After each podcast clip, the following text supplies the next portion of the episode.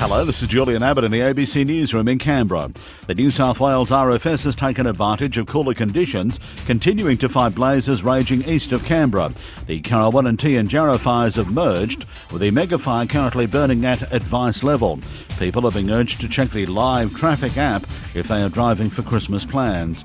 RFS spokesman Richard Thorrock says so far it's been too unsafe for engineers to start repairing the Kings Highway. But if we see that, again, deterioration of weather or anything unexpected pop up, people should be keeping an eye on, on the live traffic or fires near me about um, any of the fires. There is still some uncontained fire in the Yandera area. Police have charged a Canberra man with 16 offences after he allegedly went on a theft spree. Alexandra Alvaro reports. Police allege Rodney John McGrory and his accomplice broke into several cars in two secure underground car parks, one in a unit complex in Crace and one in the Mantra Hotel on Northbourne Avenue.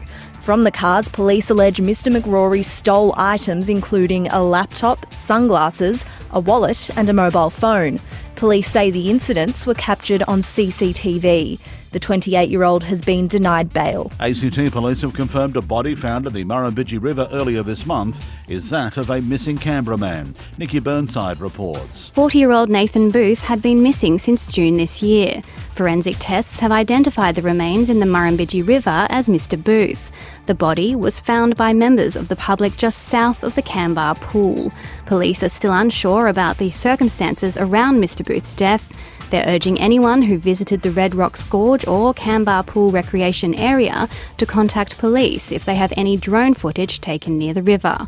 They'd also like to speak to anyone who saw or had contact with Mr. Booth since June. The Catholic Archbishop of Canberra and Goulburn is urging Australians to be aware of another type of drought this year homelessness and loneliness. In his Christmas message, Archbishop Christopher Prowse says we should aim to be practical givers. We mustn't also forget those that struggle at this time. Especially when we gather with our family reunions, let us also have a practical charity about the way we go about Christmas this year. And that's the latest from ABC News in Canberra.